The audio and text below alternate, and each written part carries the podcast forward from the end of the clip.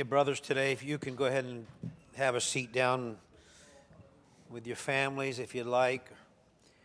I invite you to turn in your Bibles this morning to the seventh chapter of the Gospel of Matthew.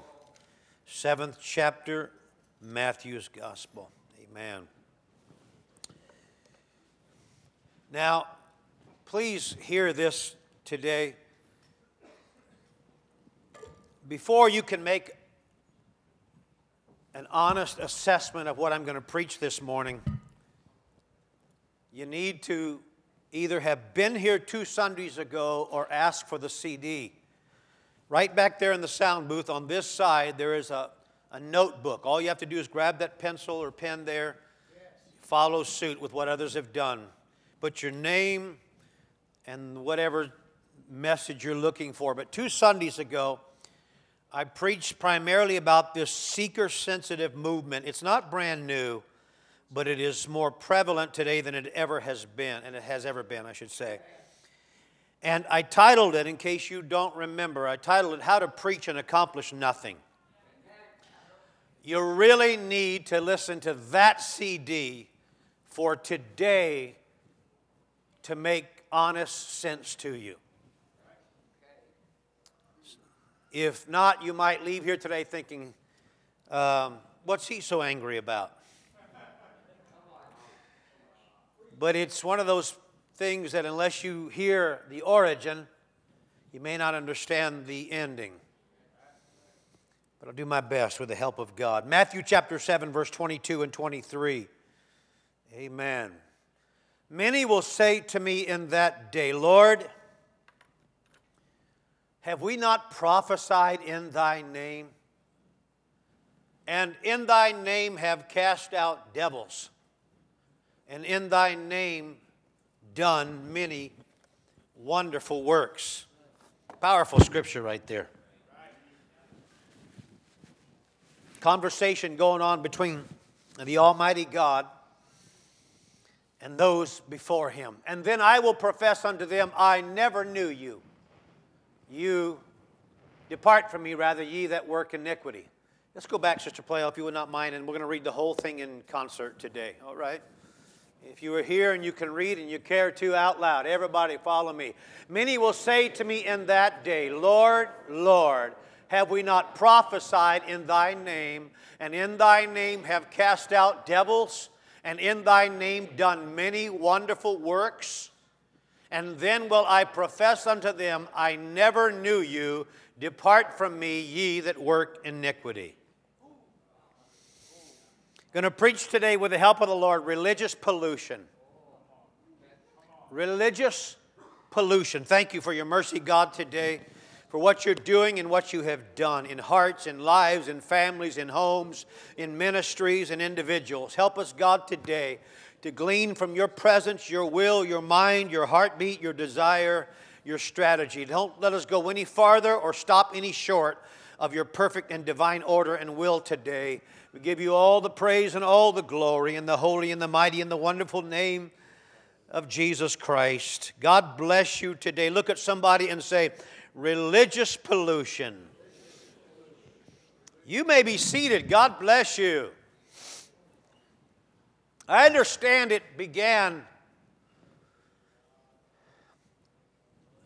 far before this time, but for some reason, I was 17 years old in 1976, and this, the country was celebrating, celebrating bicentennial year. 200 years that America and the Constitution's origin and they were celebrating that bicentennial, 1976. I was, I was all of 17 years old, Sister Amber. And for some reason, the year, maybe it was perhaps I was driving more that year or whatever, but it became very apparent to me that this push, the EPA, government entities like that behind this push to rid our communities of litter it was, I know it was always illegal, but it was nothing abnormal to be driving down the road, as I've mentioned before, and see someone in front of you roll the window down, toss an entire bag of McDonald's wrappers out. You didn't, you didn't oh, freak out or in awe or look at that person get their license plate. It was, it was just common to flip a Coke can out the window or something like that. But it became apparent that about that time there was a great political push to clean up the cities and clean up the areas, the streets, etc., and the neighborhoods. And they started pasting or posting signs, $500, up to a $500 fine for littering. I never knew if anybody ever got vi- uh, ticketed for that, probably did, but it became illegal to publicly litter. I'm talking about pollution that is controllable. That's what I remember about that particular subject. But I want you to recall today and remember that it's doctrine season here. It is doctrine season here. It's not bear season, moose season, but it's doctrine season. We're going to take about two months or so, we're going to take several weeks at least, and talk about biblical foundational doctrine. Not insinuation, not attitude or ideals or opinions, but biblical doctrine. Biblical doctrine is in your Bible. Did you know that today? I'm not talking about the Baptist way of doing it, the Pentecostals way of doing it, the Assembly of God's way of doing it. I'm talking about biblical doctrine. Thus saith the Lord.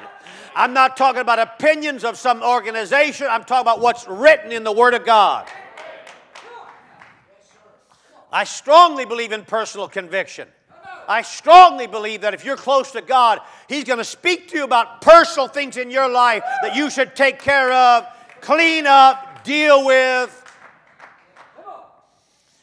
But I'm not talking about personal conviction in doctrinal season. I'm talking about biblical tenets, creeds, and orders of God.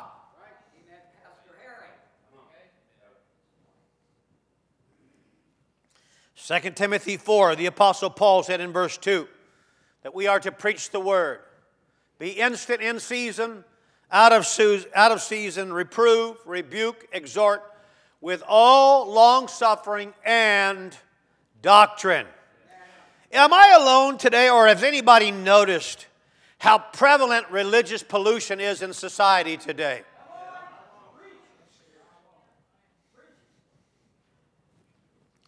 For, for as long as I can remember, we have always tried to keep a radio on in our home on Christian broadcasting. I don't care for the things that the world offers, not because I'm holier or better than them, but because I'm weak. You hear me? The flesh is weak. I have a past, I have a pre Christ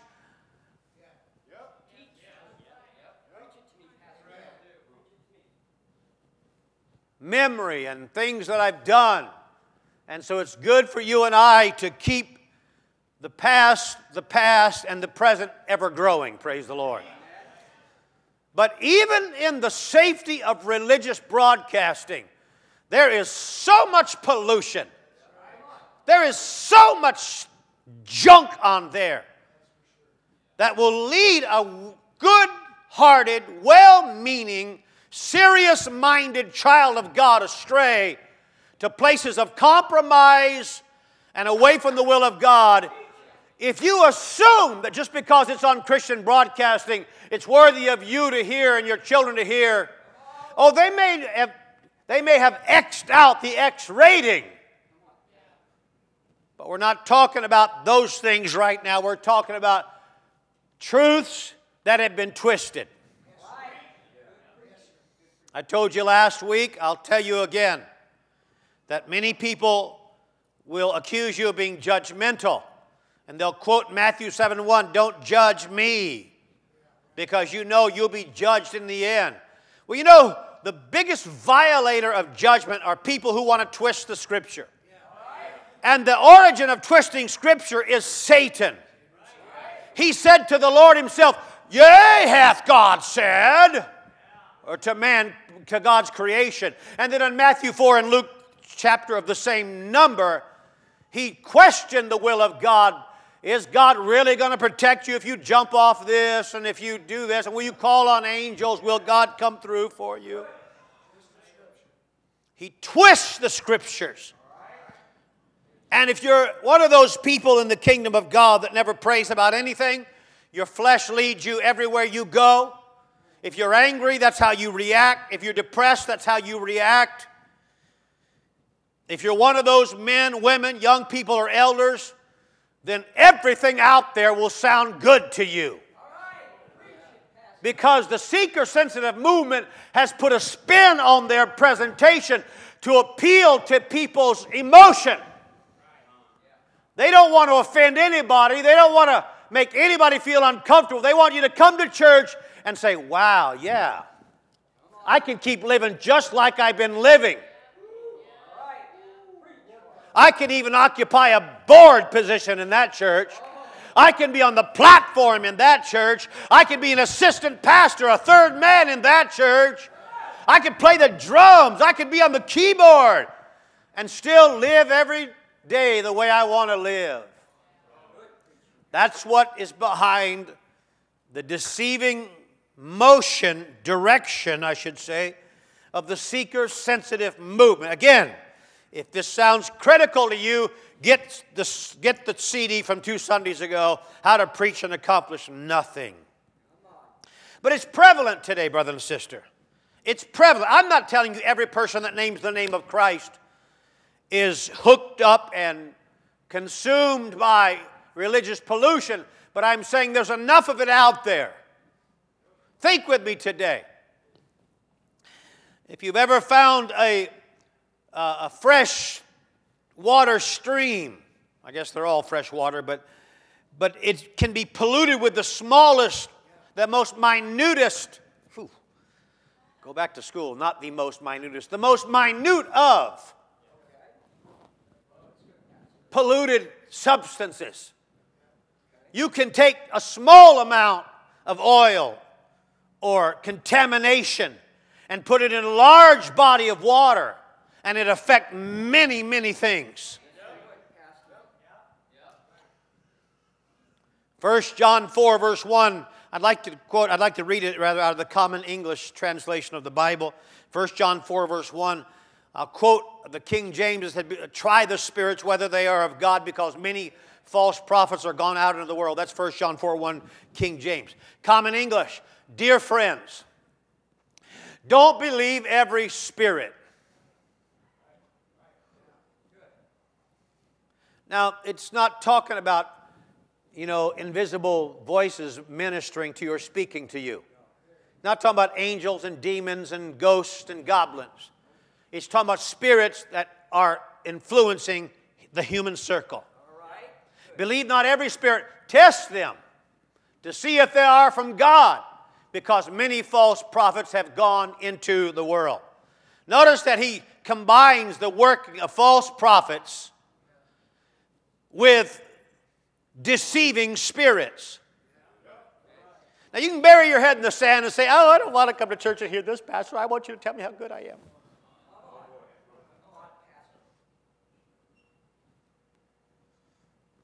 But test the spirits. I heard someone mention this morning about testing God. Don't, don't run away from me here on the subject, stay on subject here, but how can we test the spirits? How can we test the voices of false prophets? Oh, I, I, have a, I have a way of just discerning, Pastor. Please save your breath. Save your breath. Read the word, Brother Paul. The word. The word of God. Test it by the Sure, sure. All those matter combined, all those things combined. If it's not written in the Word of God, if it doesn't comply with what is written in the Word of God, I should say, then we have to be very cautious with what we sell out to, right? That's not, that's not Pentecostalism, that's the Bible. Test the spirits, put them to the test. He didn't say tempt them, See how close to the fire you can get without being burned. He said, test them. If it doesn't, if it's not confirmed by the mouth of two or three witnesses, Paul said, don't have anything to do with it. Maybe this is too straight for Sunday morning, all right? We're talking about religious pollution here. Test the spirits. Look in the book. Hallelujah. Saw a man, Brother Marshall, the other day in, in uh, a local establishment. And when I saw him, I was walking across this little opening there in the foyer, and I, noticed him staring at me, and I thought, I, I, I don't know him, but he obviously knows me. And he come over and he explained to me, started to explain to me, tried to explain to me something that he understood about being faithful to God. And I was honestly trying to follow the, the storyline, honestly trying to follow. And in my heart, there were all sorts of emergency bells and whistles going off. The pollution, the distortion, the lies. I'm not saying he was intentionally doing that, but I could see his mind muddled with every wind of doctrine, every form and opinion, every personal, private revelation of people that have been have bestowed it upon him. And I just prayed for the man as he walked away. I thought, God, give my friend clarity of understanding about how to be faithful to God. It isn't rocket science, but if we're not careful, we'll get the waters muddied and polluted with all sorts of useless nonsense.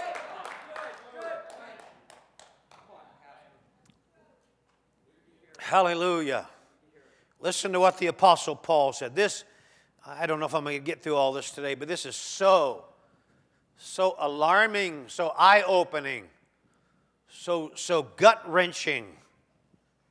Galatians 1, verse 8. Paul said, Though we or an angel from heaven, though we or an angel from heaven Paul didn't say a demonic spirit, an angel cast out from heaven. He said, Lend me your imagination. This is what Paul is saying. Lend me your deepest thoughts right now. He said, Imagine if it were even possible, and it's not. But imagine remotely if an angel came down to you with the way out, cockeyed, cockamamie, crazy idea to deceive you. He said, Imagine that. That's impossible scenario unfolding. Should he come to you and preach any other gospel than we have preached unto you?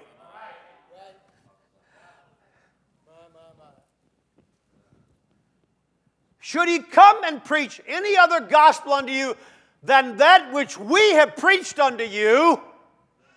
Paul, you, you are one arrogant human being, buddy. What gives you the authority to stand and say that what you have preached is authoritative? Remember what he said way over in 1 Corinthians chapter 2? We don't preach with some demonstration of man's ability. This is not a juggling contest, and not a spelling bee. We're talking about a calling and anointing that God's Spirit will justify and vindicate. That when God sins, He qualifies. And what God qualifies, He justifies. And when God sends a man, when God sends a man, He gives him authority. That authority is in the written word of God. That's why it's so important we be full of the Holy Ghost every day. But look what Paul said. He said, Imagine this, though we, if something goes wrong in my life, and I come back telling you I had it wrong, and I start to twist and conform and manipulate in your thinking the preached word of God. He said, if that never happens, imagine an angel coming from heaven, not Lucifer, but from heaven. He said, that's how strong this doctrine is.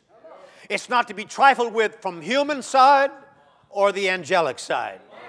Let him be accursed. That's pretty stern language right there. I'm going to smile and say it again. Though we are an angel from heaven, preach any other gospel unto you than that which we have preached. What is the gospel? It is the death, it is the burial, it is the resurrection of the Lord Jesus Christ. He's Alpha and Omega, beginning and the end, the first and the last, that which was, which is, and which shall come. And Paul said, if anybody anywhere, human or divine, or angelic at least, he said, you have the right to pronounce judgment on that. But see, in this prevalent, polluted religious circle of life, when you preach rock solid biblical truth, you're labeled one of those. One of those. Now, I'm in the Word. I, I haven't got out of it yet. And I hope if you're a note taker, you're going to get all of these scriptures rather than just twisting and choosing what you want. We're going to, we're going to lay it down very simple, simply for you today. But when someone looks at you and says, You're one of those, when someone looks at you and says, Oh, so you believe it's Jesus only? It's Jesus Christ and Him crucified, and that's the only way. Well, again, I'm going to stay in the scriptures when Jesus Himself said, I am the way, I am the truth, I am the light. That's good enough for me, brother. That's good enough for me. Now, Isaiah said this if there's any word, if there's any scripture in the entirety of the word, and there are more than one, but in my simple way of thinking, this is the, this is the most explanatory definition of blaspheming against the Holy Ghost. People who have been around for a while eventually, eventually get a little wind, a little puff of knowledge about the unforgivable sin. I'm quoting when I say that the unpardonable thing, the blasphemy. Jesus said, He that blasphemes against the Holy Ghost is in danger of eternal damnation. Brother, you don't trifle with that stuff. This is the, this is the most simple. Boy, my vocabulary is destructive today, isn't it? This is the most eloquent and yet the simplest way to understand what Jesus was talking about. Woe unto him that calls good or evil good and good evil. That's blaspheming right there. That's, he doesn't say if you know it or you don't know it. He says if it's intentional or unintentional. Woe. You know what woe means? It's, the, it's that final bar of judgment. It's that final place a human being goes, there is no return. No, you don't want to be there. Don't want to be there. And so when they look and say, oh, you're one of those. Now, I do thank God, I do thank God that the, even the Apostle Paul admitted that he not only persecuted the church, he blasphemed against the things of God. And somewhere in God's infinite mercy, forgive me, Lord, I don't want to misrepresent anything in the scripture that's sacred and holy. Help me to do it with tenderly, God, with tender touch right here. But somehow, Paul, the Apostle Paul's ignorance, it wasn't winked at, but it was mercifully blotted out. And I believe the same God that mercifully blotted out Paul's transgression will blot out ours. Because before we came to God, if you were like me, I'll just say I was. I, I there was no filter, okay? Well, I got three amens out of that.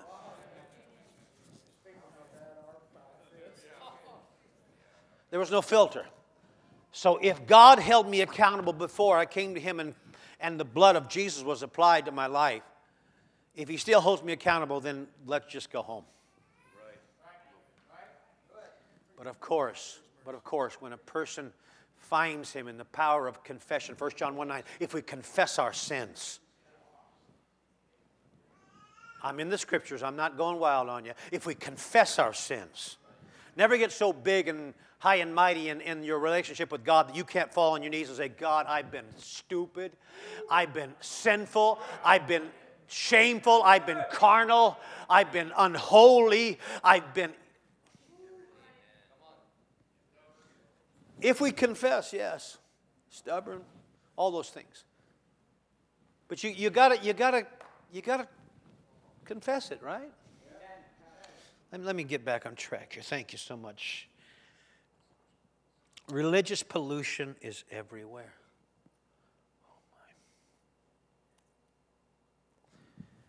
And so Jude chapter th- or uh, Jude verse 3 we are commanded to earnestly contend for the faith which was once delivered to the saints. Earnestly contend. That means it's something worth bringing to our attention and dealing with and fighting against and struggling and opposing. The faith, the, not faith in God, but the faith of the scriptures, the, the, the line, the doctrinal faith, the faith. One Lord, one faith, one baptism, Ephesians 4. That faith. It's not talking about you having belief in God when you're in a trial. He's talking about the faith. I've kept the faith, Paul said. You got to contend for it. Why would you have to contend for it? Because we're living in an era, Paul knew, where our faith was going to be attacked by all of all sorts of polluted lies, all sorts of opinionated, watered down, hypocritical. Oh Lord. All right, 1 Timothy 6:12 said, "Fight the good fight of faith and lay hold on eternal life." Now listen to this very closely. The Bible says that the devil works through various methods. We all know that, don't we? We know he is he is sly. He's tricky.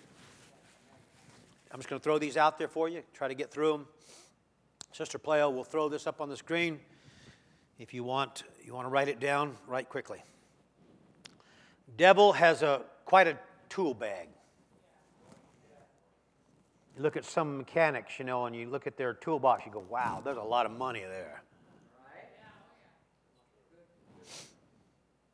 I don't know what they call them, brother. Uh, anybody here a welder?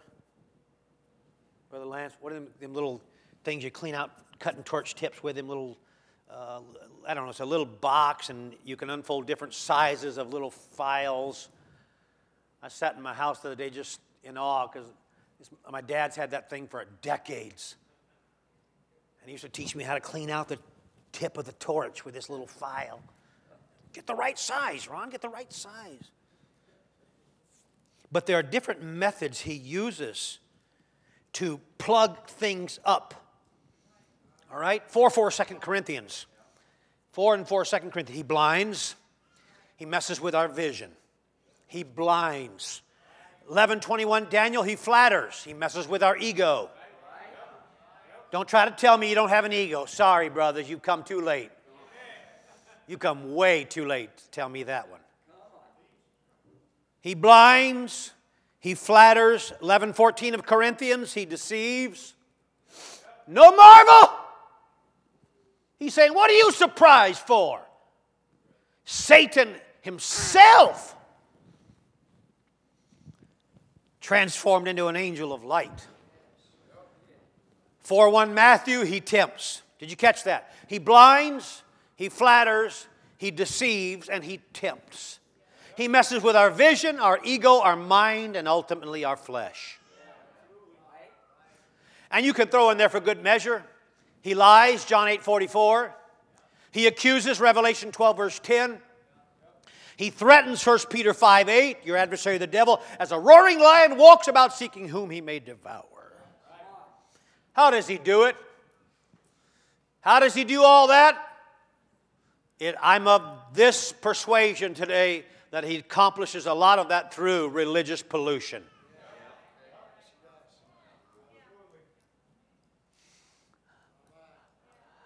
Religious pollution.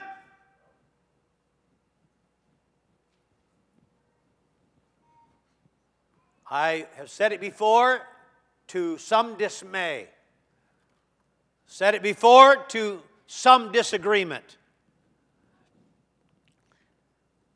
I've said it many times before and still feel as strongly about it today as I ever have.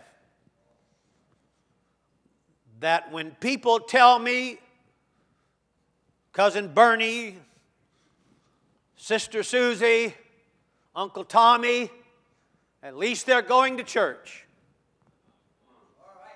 I know, I know what the religious circle thinks. Oh, goody, goody, goody. That's a start. And I see that. I understand the gist of that. I really do. I really do. But let me tell you, if they're not being led by God, if they're not being ministered the word of truth? What good does it fo- fo- to follow a blind man?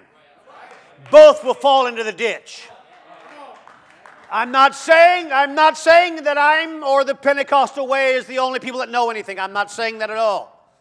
I want to tell you how strong I believe it. There's some Pentecostals that are going straight to hell.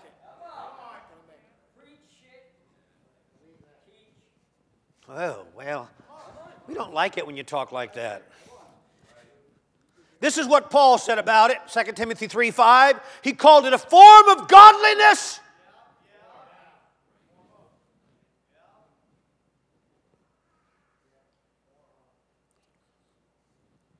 A form of godliness. I, I hear what you're saying if they've denied going to church for all their life, I can understand little miniature blessing, little miniature victories. But don't just stop there. Don't stop there. I was in a movement, I was in a movement for a few years, many years ago, just got out of high school, wasn't living right. You know, that doesn't matter. But uh, two or three years into post high school life and started attending a church that now I look back on it and they were doctrinally, un, doctrinally unsound. Not in a little, but I mean a large amount, all right? And my mother told me later, oh, you know, we, we celebrated that small little victory, but we kept praying, God, open his eyes to all truth. Isn't that what Jesus said the Holy Ghost will do? It will lead us, it will guide us into all truth. So that's why it's so important to have the Holy Ghost today. Because religious temptation, deception, and flattery appeals to the flesh. I need to have a rock I can go to, stand on, and appeal towards. That will lead me into all truth.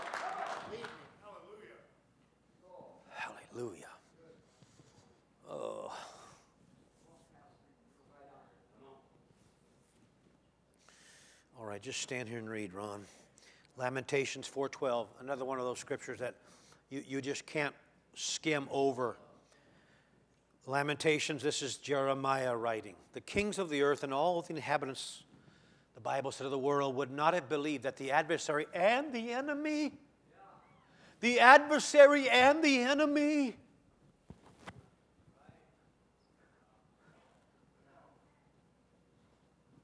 the adversary and the enemy entered the gates of Jerusalem? You know what Jeremiah said? Saying, we kind of stopped and took inventory and, realized, how did we get here in this thing? How did that component get amongst us? I'm going to get quiet here today.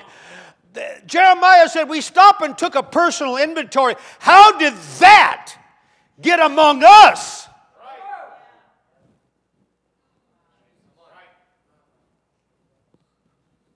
They didn't believe it. Where there used to be prayer, now there's television. Where there used to be fasting and living for God and loving the holiness way, there's, there's music that borderline can't tell where it came from. Unless they give you a copy of the lyrics, you don't know where that music came from.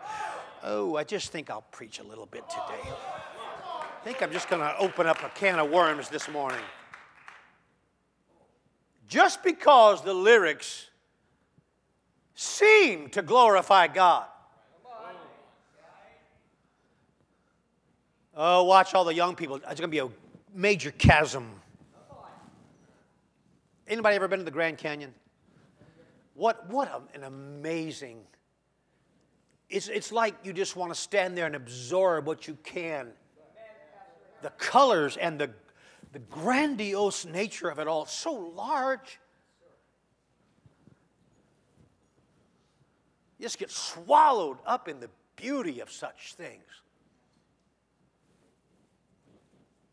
And sometimes, sometimes music, worldly music, it, it, it, appeals, not sometimes, it frequently appeals to the flesh. I don't, you don't even have to confess anything today. You all, we all have our favorite little song. It's got that drive, that rhythm, that tempo, that cadence, that timing, that beat. Ooh, just gets me going, man. I, I like it. The flesh just loves it. Don't even. Hey, watch out. When music gets that deep into the soul, and it, and it does anything but want to make you say, God, I love you with all my heart. God, I love you with all my soul and all my mind. That's the problem with older people. They don't understand the new generation. You're right. You've never been more right in your life. But you understand one thing, young people I've been where you are. You ain't never been where I am, praise the Lord. I'm not saying it all has to sound like some country twang to it either, but I am saying this. If, if Jesus Christ can't sit down and feel glorified in the middle of it, I'd take that junk and throw it in the garbage can today.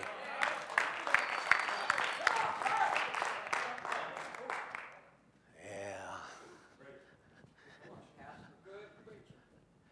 I think we ought to have a hip hop Christian concert.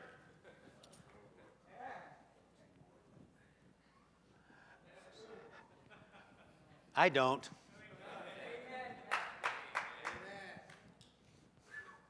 And just because it's on K-LOVE doesn't mean we need to be singing it.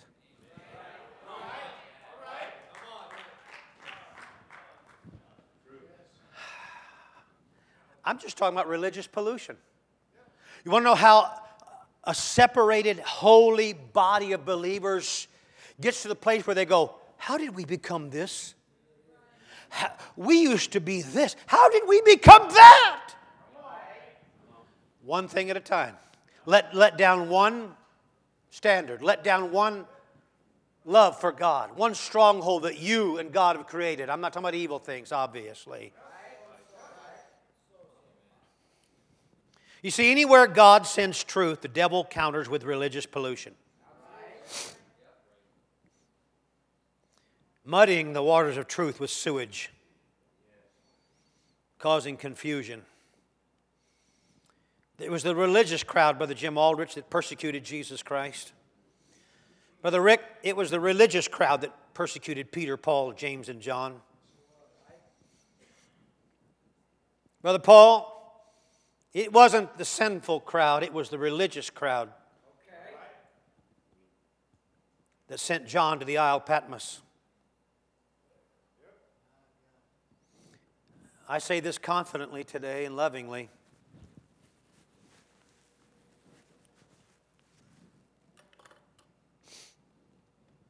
That we deal with more issues, I deal with more issues from religious people than I do complete sinners. Hands down. Hands down. Not even close. Not even in the same ball field. I like what Mark 12 37 said the common people heard him gladly. Common people heard him gladly.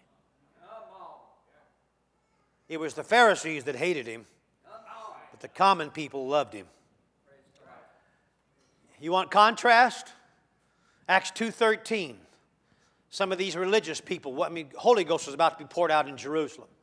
Religious people, oh, I guess it has been, pardon me, already. Religious people looking at the apostles and going, they're drunk. Look at them. The Bible, King James said they mocked them. They're drunk. But you shoot down to verse 37 of Acts chapter 2. Here's the sinners. And all they're saying is, how do I, how do I fix me? How do I fix me? How do I get me right? Religious people saying, You folks are nuts. Sinners saying, I feel God, I just want to get right with Him. What's the difference? Religious pollution.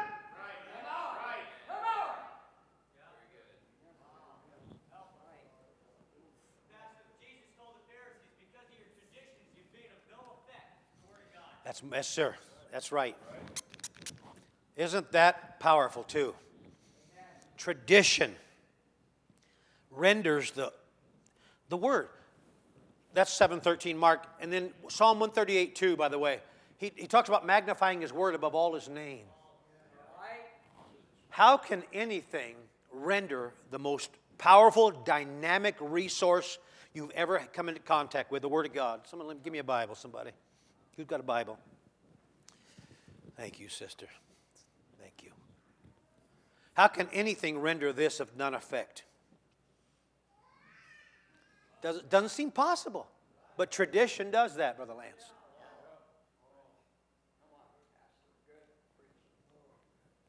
I'm not scolding anybody. I'm trying to warn you that love the Lord today. The reason we don't just open up and have everything with an opinion come over the pulpit to you, when I know you tire of my voice, but the problem is this I, I fear God enough to take care of your soul. I know it. I know I do. I don't want to. I don't want to stand before God and have to explain why pollution, religious pollution, watered down a special relationship between you and God.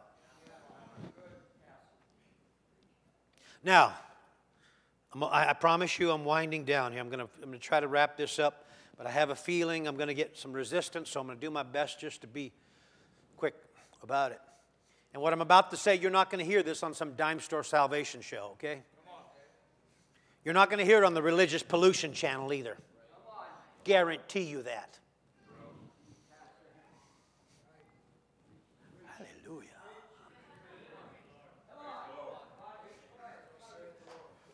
I'm going to stay in the Word. I'm going to stay right in the book. Revelation 10, verse 9 Give me the book.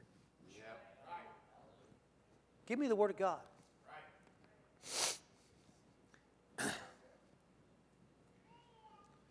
Scripture.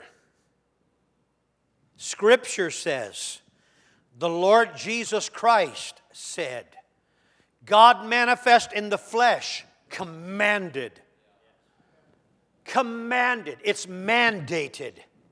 It is irrevocable. You can't change this. This doesn't change depending on who gets in the White House in four years. This is unchanging. Lucifer can't change it. Gabriel can't change it. Paul can't change it. Jesus commanded, except you repent. Luke 13, 3. Now you can do what you want to with that. You can explain it away, muddy it up, pollute the waters. My grandpa didn't believe that way. Do whatever you need to do. But you're going to stand before God one day and His Word that will never change, never be altered, never fudged, never manipulated, said, except you repent. I don't care if you're a preacher, a preacher's son, I don't care what position you occupy, except you repent.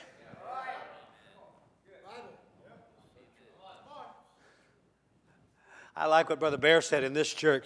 He said the difference between political powers and the real power of God is this.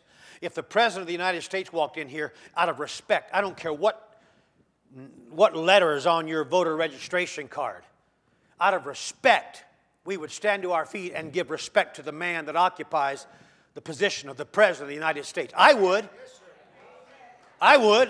Whether I voted for him or not, I'm going to respect the position.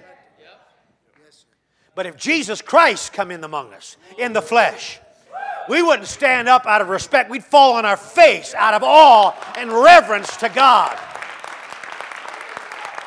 Out of awe and reverence to God. That's the difference between political opinion and mandated doctrine. Right. Come on.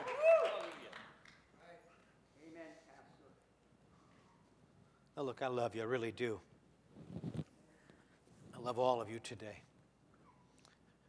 But I love you enough to tell you you keep doing things the same way, you're going to stand before God in this scripture a judgment day. Got to repent. Brother Richie, repentance does not mean just saying, oh, I'm sorry, I messed up. That's not repentance. That, there's room for that. There's, there's an area where you got to do that. Forgive me, God, I, I goofed up again. But then you, the words have got to take legs. They got to grow legs then. And that's repentance. The legs to your confession is repentance. God, forgive me. I promised you a year ago, watch how quiet it gets, that I would never pick up a pornographic magazine again. I promised you, God, I'd never turn on that Triple X channel again. And I, I broke every rule again last night, God.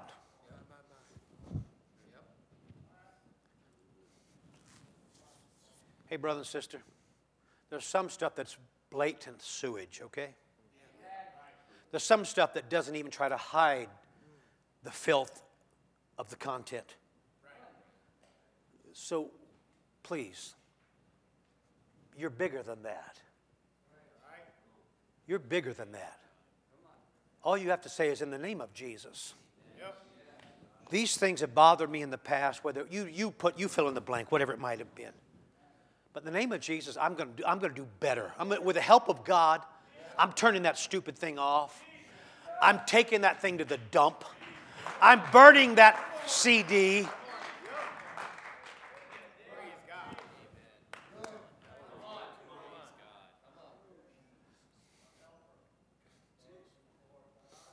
Repentance is after you tell God, I'm sorry, forgive me.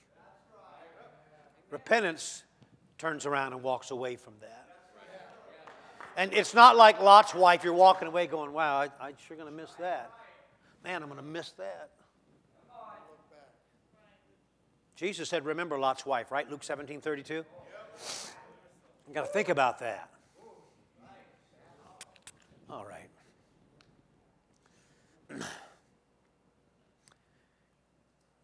It's not a suggestion.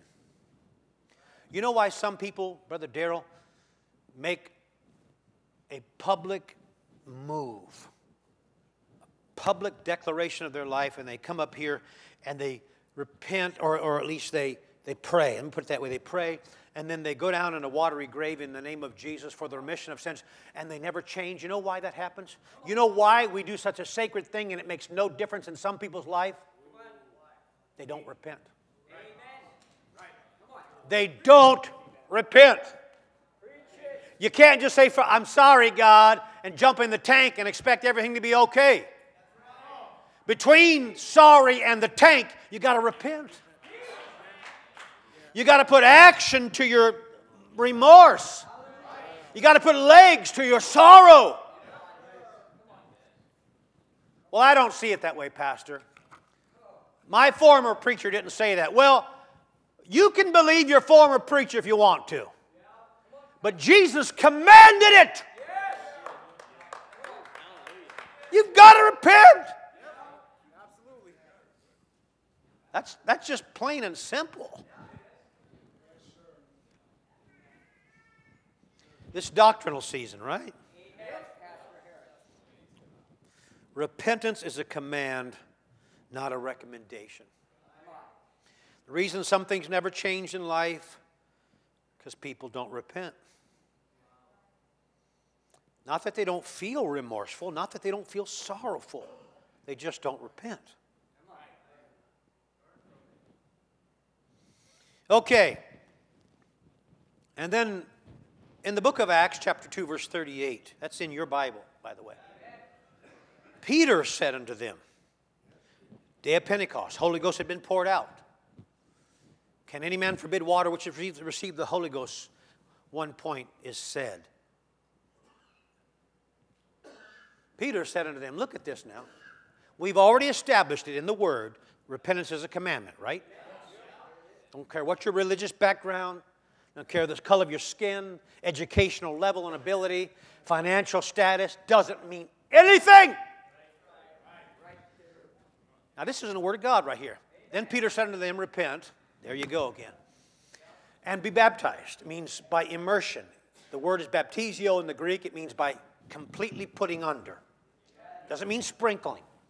If you got sprinkled as a child, I'm happy for you that you've got to this point in time where you can be led to all truth now. I'm not saying, I'm not saying anything about the past. I'm just saying God brought that, maybe use that to get you to this.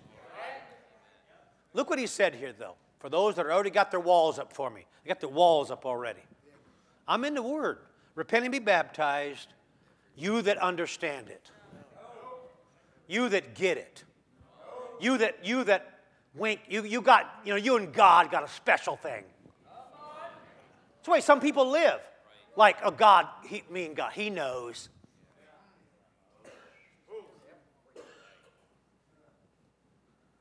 Every one of you. Jerusalem was full of men of all nations, political persuasions at this time. Parthians, Medes, Elamites, dwellers in Mesopotamia, etc. On and on and on and on and on. And Peter said, Everybody, you got to repent. Everybody's got to repent. And everyone, he said, need to be baptized in the name of Jesus. Why? Why? So I can join and become part of the Pentecostal church? That's not what he said. He said, for the washing away of those sins, the remission. Acts 22 16. Acts 22, 16. Why, now, why tarriest thou? Arise and be baptized, washing away thy sins, calling on the name of the Lord. You've already brought them to the forefront. You've repented.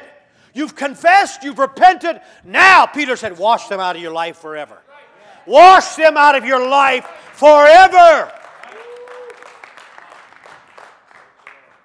If God calls me home today, brother and sister, my heart's going to be emptied. My conscience is going to be clear. Because every one of us need to know that unless we repent, we're going to perish. And Peter said, Every one of you need to know, take this on. There's a way to take the name of Jesus in the watery grave of baptism. And he said, You shall receive the gift of the Holy Ghost. What a precious promise.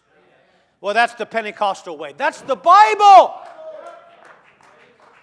I'm just going to give you word, word for thought because I'm, this is all on CD. You can check it out later. You can put lesson one with lesson two. Look at your Bible when you get time. Check it out. But Acts 8:16, Acts 10:48, Acts 19:5. Demonstrations of being water baptized in the name of the Lord Jesus. I challenge anyone to find anywhere in the Bible where someone was water baptized and the baptizer was repeating the command of Matthew 28 19. I baptize you in the name, Father, Son, Holy Ghost. It's not there. You want to know why?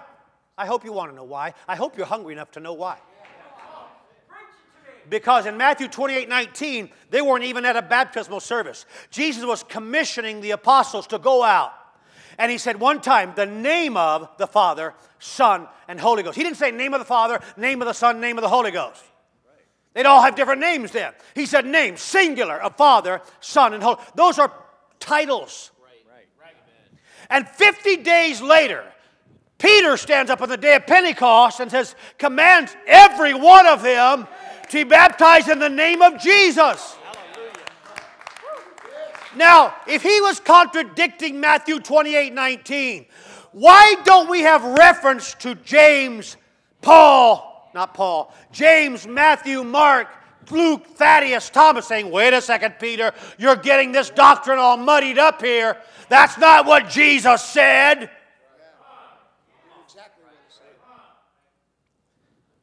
But the reason they did not record that, that's not recorded, is because they weren't denying Matthew 28 19. They were fulfilling Matthew 28 19.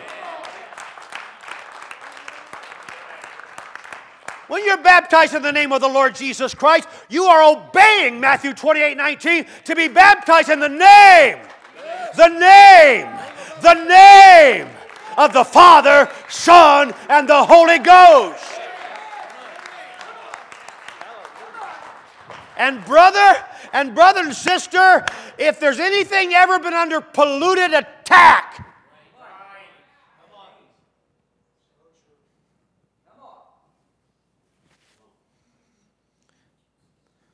They're looking at you who've taken on the precious name above all other names and uh, blaming you to be an elitist, an extremist, an isolationist, when all you've done is obey the Word of God.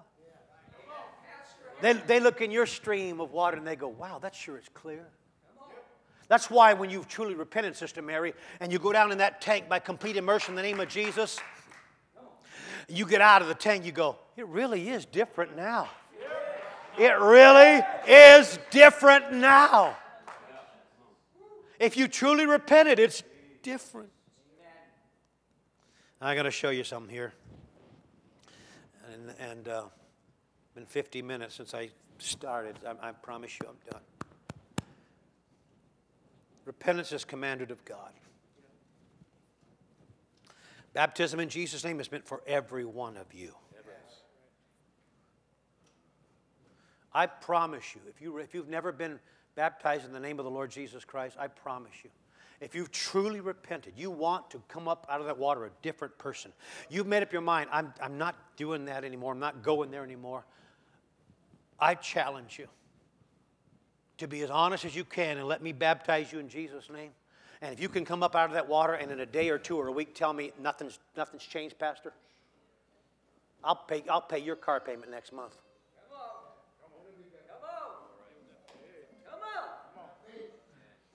I'll make your car payment next month.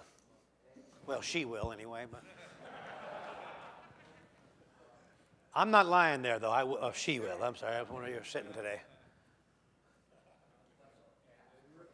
You got to repent, though.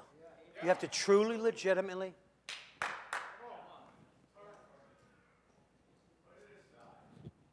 All right, so we're going to go here. Acts 19. NIV. NIV. New International Version. Don't get me started on it, all right? That says King James. We don't have NIV?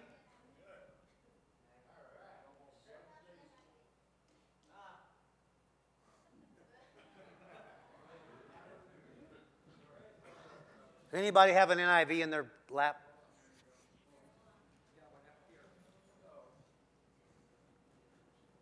Here you go. Put it on your phone. NIV Acts 19. Paul, having passed through the upper coast of Ephesus, found certain disciples. Go back to one, please, Sister. And let's, let's get, give them the whole scope, the whole look of this. I hope you're, I hope you're going to be open minded here because if you're going to go right back into the pollution of tradition, you're going to miss what God's trying to do for you today. And it came to pass while Apollos was at Corinth, Paul, having passed through the upper coast, came to Ephesus and finding certain disciples. These were believers, Brother Tim. Believers! It already, it already been established. So let's just all believe God. Yay. Let's leave it alone. What's the point of even going any further? Found certain discipleship means following. It's discipline. It's, it's a way with personal uh, conjecture and opinion and discipline yourself to somebody else's teaching. He said, I found men like that.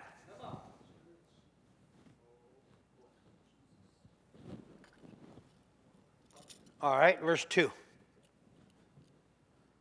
And he said unto them, the disciples, Have you received the Holy Ghost since you believe? Now listen, this is where the devil wants to lie to you. Tells you that I'm trying to preach to you that if you don't believe it this way, then you don't even know who God is or have no love of truth. Not what I'm saying at all. There's a lot of people that are trying to make their way to God, but they've been stymied or stumped or, or lost traction. They still love God, but pollution has got in the way. He said, Have you received the Holy Ghost since you believed? He already said they were disciples, and he said they're believers. What's the point? Why, do, why try to go on? And this, this religious thing in society, they, they, Brother Adam, if there's one source of pollution concerning doctrinal teaching that I'm doing today, it's right here. This is for sure. Legitimate pollution, what I'm about to bring out. They tell you that every time you acknowledge God, confess God, come to God and say, Change me, you receive everything God is, including the baptism of the Holy Ghost. Um, now, I'm listen. They may be good people. They may be well intending. They may have a good heart and mean well. But I'm telling you, you've got to get in the book. You have to look in the scriptures rather than take. You need to look in the scriptures. Don't just accept religious tradition. Spirits, test them, try them.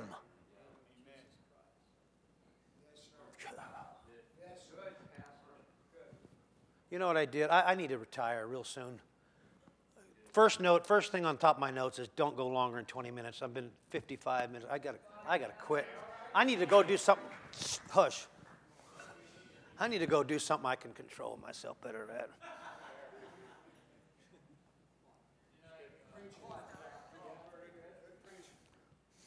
He said unto them, Have you received the Holy Ghost since you believed?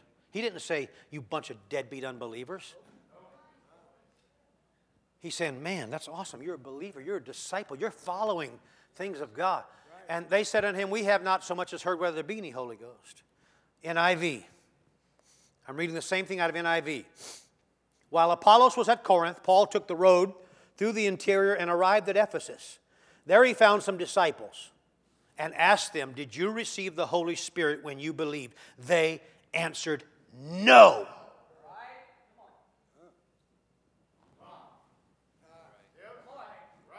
Check it out, NIV.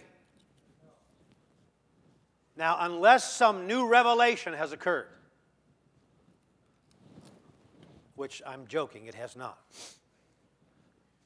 You're saying I'm not I don't love the Lord, pastor? Don't let the devil lie to you. That's not what I'm saying at all. He's twisting it again. You're saying I don't have a relationship with God, pastor? I'm not saying that at all. The Bible said that Ishmael had the covenant, or Ishmael had the blessing of God, but Isaac had a covenant. Ishmael had a relationship with God through the civil authority, and Isaac had a spiritual covenant with God. All right. So I'm telling you, there's more to it. There's more. Not even heard whether there be any Holy Ghost. Didn't get it when we believed in Jesus Christ. Didn't get it then. And so Paul, being the investigative type that he was, goes backwards in their relationship with God and says, Well, how were you baptized then? Now, I'm taking some of your advice. Some of you come in my office and counseled me last week. Don't pay attention to those that are bored, Pastor. Just preach it. Don't worry about those that are yawning, half asleep. Better mean what you say. I wonder if they got any openings at Safeway. I need to do something better than this.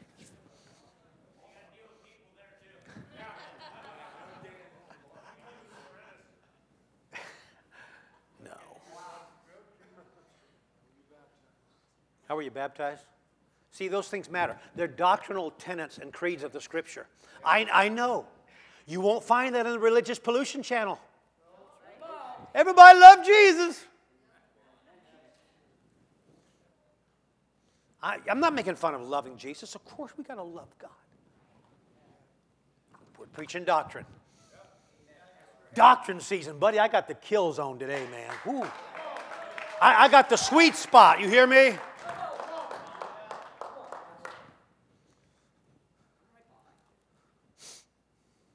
Those of you that are CNN lovers, forgive me, okay? I'm not trying to be insensitive about this crazy world we're living in today. I'm just talking about the sweet spot. That, that's the heartbeat of God. When He says, if you don't do it, you, you, you perish, that's the sweet spot of God. Thank you, Lord, for your mercy today. Thank you for your goodness this morning, God. Thank you for caring for my soul, renewing my mind, encouraging my heart. Thank you, God, for leading us and guiding us and directing us and helping us, Lord. I give you all the praise and all the glory. God of heaven, today I did what you told me to do. I went where you told me to go. I said what you told me to say, God. I'm asking you today, confirm your word with signs following. Asking you, God, today to bring a heart to this altar repenting today. Asking you, God, to bring a soul, a man, a woman, a young child, an elder, a family, an individual to this altar in repentance today, God. They got their mind made up. They're serious about the things of God.